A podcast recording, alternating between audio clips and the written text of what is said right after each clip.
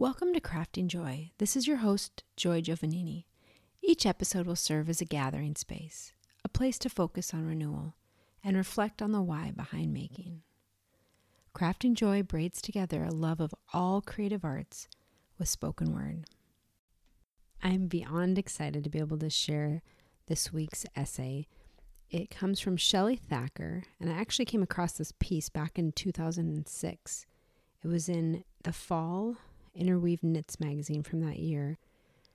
At the time that I read it, I was an elementary teacher, and I was so taken by the descriptive language and the passion for the subject that I actually used it as an anchor text with students for years to come in elementary and middle school to get them to unlock their own writing.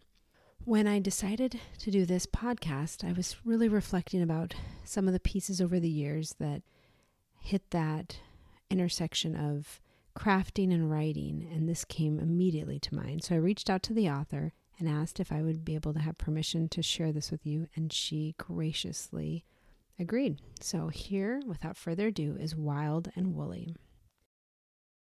The scent entices me the moment the first leaves turn from green to gold. It's more alluring than French perfume, sweeter than the steam curling off a latte, lovelier than a breeze blowing across a tropical beach. It seems made of earth and rain, rich with the promise of good things to come. For knitters like me, nothing is more hypnotic than the smell of wool in autumn. Most people, ordinary people, non knitting people, associate this season with the aroma of pumpkin pie, the smoky fragrance of a fire on the hearth. I follow my nose to a different fall craving. I can be found slipping into local yarn shops as early as August, picking up one skein after another, domestic and imported, bulky and baby weight, designer labeled and homespun. I can't resist brushing each one lightly against my cheek, closing my eyes, and surreptitiously inhaling. For I know it, the scent of wool tempts me beyond any hope of restraint, perhaps because it carries a hint of the forbidden. As a child, I rarely touched wool. I grew up wearing sweaters and ponchos knitted from neon bright acrylics that matched my mod polyester pants. Mine was a man made, easy care, wash and wear world. My mother told me that wool was too scratchy, too hot, too difficult to keep clean. She warned me away from wool, as if it were a tattooed bad boy with long hair and a Harley. I was a good girl, an obedient daughter, I avoided wool for years. Only cotton or synthetic yarns touched my needles. In shops, I barely glanced at that hot off the sheep stuff. When a pattern I coveted called for wool, I substituted another yarn, though I was often disappointed with the results. Then my husband accepted a job in Minnesota, where the snows arrive at Halloween and last until Easter, where the high temperatures in January come with a minus symbol, where the winter wind can slice through a cotton sweater in a matter of seconds. It was time to make friends with wool. Hesitant, a bit shy, I ventured into a yarn shop in St. Paul and asked for an introduction to what I had been missing. I made the acquaintance of an ultrafine merino that needed the attentive touch of size 2 needles. Rugged handspun that could be knit up in a matter of hours on size 15s.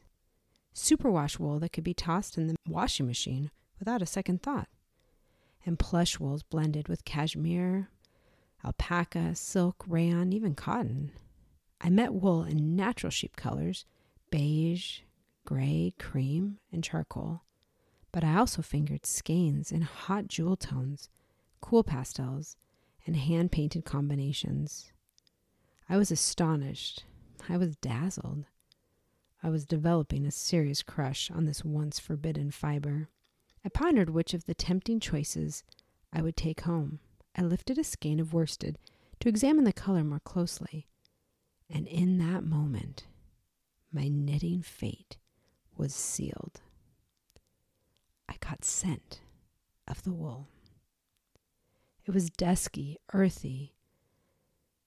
Though natural and pure, it held a distinctive note of wildness. A few sniffs of different brands revealed that all shared that heady fragrance with minor variations. One brought to mind the heathered fields of Scotland. Another swept me away to grassy plains warmed by Australian sun. A third had me climbing into the clouds on a mountain in Peru. It seemed a minor miracle that these wolves had traveled across continents and through many hands, shearer to spinner to dye bath to shop, yet that luscious scent lingered, like a promise of warmer and brighter days. Three years and many projects later, I've learned that even after a sweater or scarf has been worn and loved, cleaned and worn some more, that enchanting fragrance still teases the wearer's nose. Woodsy, a little untamed. Wool, more than any other fiber, has life.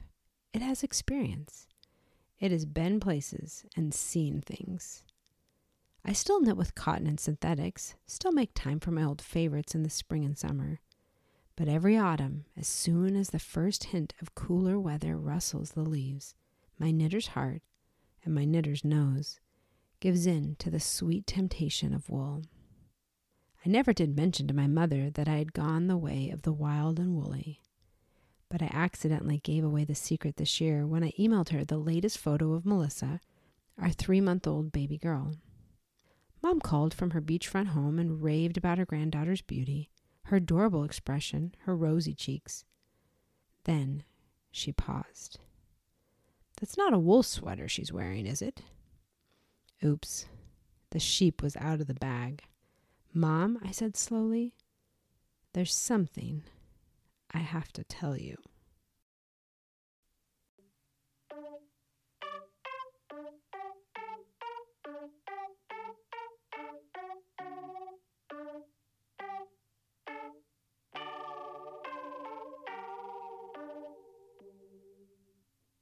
Thank you so much for stopping by and carving out some time for crafting joy. I'm your host, Joy Giovanini. Special thanks to my daughter, my half pint Lena, for our intro music, and my old friend Theo Brown for his moody musical stylings fading us out. I hope our paths cross again soon.